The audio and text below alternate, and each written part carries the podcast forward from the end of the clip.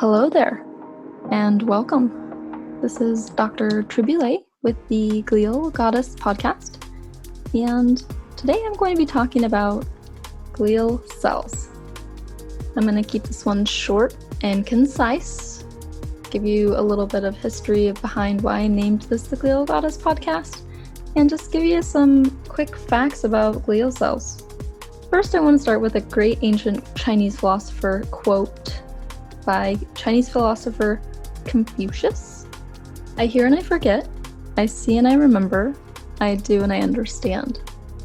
I love this quote because until you take action and commit to doing, you really don't understand. You know, this makes me curious about the deeper meaning of learning lessons here. Like, why is that action of doing more of a dominating sense for learning than other senses, if we're being literal here. Like, why is doing, why do you learn more from that process than just listening or seeing? I think that's so interesting. Perhaps it's God's deepest treasure gifted to us to find and explore. Perhaps. Anyway, if I can, I would like to share a lesson that came to me from doing some of my mo- my own emotional work Recently, it came to my attention how easily it is to come from a place of judgment rather than compassion. The learning lesson for me was it comes from not doing the work. The judgment comes. Some of us are way quicker to judge than others. When I say work, what I relate this to is like actions of anything in life, really emotional, physical, spiritual, all of those areas warrant growth and work the, the action of doing more purposeful work in those aspects of life. All right, I'll get a little bit more philosophical for an example, just to give this some context. Here's a philosophical example. It's easy to judge a person for having different ideas than you. What is harder is coming from a place of trying to understand and holding space of acceptance for a person having their own ideas and staying present with that. How do we know we are right with what we believe? This is a question that's really come to me recently. How do we know? You know, a belief is a belief. What's behind that belief? What's the deeper meaning? Hmm. What if the right thing is the acceptance of knowing both beliefs are valid and possible? When I say both, that's kind of dualistic. All beliefs of the real intent of life. Assuming we're coming from a place of love, passion, kindness, not harming other or self. Even that is a gray area. All right, let's jump into glial cells. The glue cells of our brain. I love these guys. Okay, let me just take a moment to spend uh, just let me just let me tell you guys. I named this podcast the Glial Goddess because it sounds kind of superficial and slightly egotistic. But like with all life creation, there's always a deeper meaning behind the surface. Ha ha. So to break down this title, glial is glue, glue cells, and goddess is an adored woman. So applying it to the actual title is adored beautiful glue cells. Okay.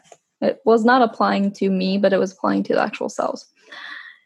The reality is why I named the podcast this way is because I believe that the most beautiful things in life are the things that are not yet understood, and that all natural creation warrants respect of understanding. Since understanding is the key to discovery. This is true for those glial cells.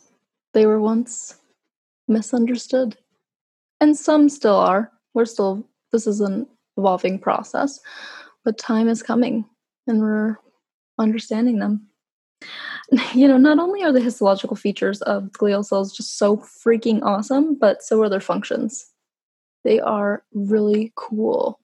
They are sophisticated. They are so vital and important. And their abundance, I think, speaks to the truth of that. Okay. Glial cells can be as much as 66% of the total brain mass of mammalian brains, and about 85% of the nervous tissue comprises of glial cells. So they are pretty darn abundant. There are four types. I will go into those in just a moment. What is interesting about these cells is that they used to be considered not very important, which, you know, the not very important things in life turn out to be some of the most important things. Just depends on time. One other thing I wanted to bring up is if you guys like this sort of thing, like neuroscience, and you're really interested in learning more about glial cells, Dr. Douglas Field has a book on the other brain. He is a neuroscientist PhD. He's done a lot of research in this field, and it's some of his work is really fascinating. You should check him out if you're interested. It's one of my favorite um, books, The Other Brain. Okay, there are three main categories or types of glial cells, these glue cells, in the central nervous system, but there is a other type, there's a fourth type emerging. They're called the NG2 glial cells. They're like stem cells. They're cool, they're new, and they're kind of an extension of one of the mo- one of the three types. So I'll speak about that in a moment. When I went into naming this podcast, I was thinking specifically of one type of glial cell because of my interests in mental health and certain conditions. But I do not want to discriminate by my liking of one. They're all wonderful cells, and I just want to just put that out there to this world and to the cells. They are all wonderful and they all have a vital purpose, just like everything in this world. Just like every individual in this world, we all have a vital purpose. And together, collectively, we play a role. And without one, we have a, a problem. So we're all needed. But I have a favorite type, and those are called microglia. Why? Because these cells are so, they're just so complicated. And they play a lot, they play a role in a lot of different neurodegenerative and neuropsychiatric and neurodevelopmental conditions. And additionally, in alcohol abuse and major depression disorder as well. Glial cells are the innate immune cells in the brain. These guys are basically the brooms to the microbes and the injuries to the cells. They clean them up and remove the garbage, you know, the, the janitors in a way. Now, when they're out of balance, they can wreak havoc on memory, on key nervous tissue functions, and create a lot of havoc. Okay. There are different ways that we're understanding these cells can get out of control. There isn't just one way, there's many different ways, and it can start in utero, in the maternal environment, it can start in adulthood, and then it can start with an exposure, like an environmental exposure of a substance or like a medication or a drug or even an injury such as a traumatic brain injury like a concussion. Okay? So imagine a person like for example that had previous exposure in utero to some let's say toxic microbes or infections and mom had a lot of trauma and then there were some mental health conditions that she also had, and the baby also manifested some of these things, which primed them, their glial cells, to be more hyperactive. And perhaps they were born with autism, which we know autism is one condition, um, which is a spectrum. Like Rett's is one we know microglial cells are highly involved in. Rett's is something that happens to girls and it can cause really severe disability, intellectual disability. But autism and then, you know, exposures, for example, in adolescent and adulthood to primed glial cells can cause expression of schizophrenia, bipolar, alcohol abuse, major depression, OCD. So these cells can communicate bidirectionally, which is unique. So they can talk to neurons as well as neurons can talk to them. And they can talk to each other. So I think that's pretty cool. But they are the main immune cells of the brain. And when dysregulated, they can create conditions also in neurodegenerative diseases like Alzheimer's and Parkinson's, where there is death of major nerve cells that manifest in symptoms of dementia or movement disorders. Parkinson has some movement issues. So, very interesting things.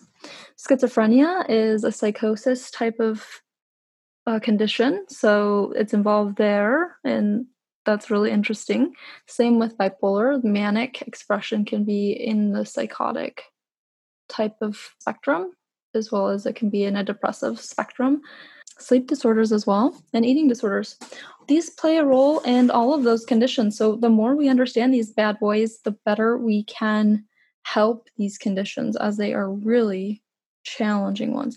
For example, eating disorders is the highest mortality of a mental health condition. And it's one of the most, it's a devastating one to understand. And bipolar is also really a, a, a very difficult condition. Major depressive disorder increases your risk of dementia, if, especially if it's untreated. And you know, depression is the number one cause of disability. So these things are really important to understand uh, for our uh, mental health status of this country. So I'm looking forward to learning more. The next type is astrocytes. So these astrocytes are the most abundant glue cells in the central nervous system. They make up the blood brain barrier and they regulate some of the fluid shifts in the brain. Blood brain barrier is known to protect and keep things out from the you know the rest of the body to the brain. The brain is sensitive tissue. We don't want lots of things in. We don't want too much sugar. We don't want too much infections. We don't want infections. But these regulate that. And once those are injured, we got some problems.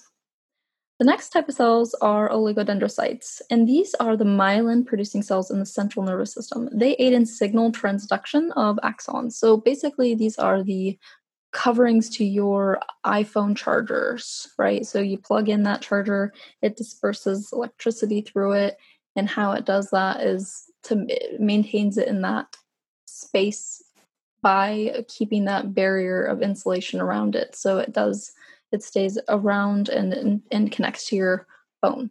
That is similar to a neuron when it's conducting messages and transmitting neurotransmitters. It requires a fatty layer to to make the impulse faster the message gets there quicker and to keep the neuron running correctly because without it then the neuron can't commit, communicate its message which then results in death. So they're very important. An extension of oligodendrocytes are ngd ng2 glial cells. These are these are basically highly proliferative stem cell like like cells. We're trying to further understand them but they're a new type of cell we're understanding. They're similar to oligodendrocytes. They actually replace them when they die but they're different histological features and some of their functions. So we're fine for further finding out that they're different. So to summarize, we got microglia, we got astrocytes, we got oligodendrocytes, and an extension of oligodendrocytes are some of the NG2 glial, basically stem cells. So those are those are the stem cells. The glial cells are 85% of the nervous system tissue. So they're highly abundant. They support and maintain the surroundings and the communication with and the safety of your nervous tissue.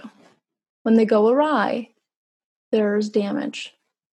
Again, microglial cells, astrocytes, and oligodendrocytes. My favorite one is microglia.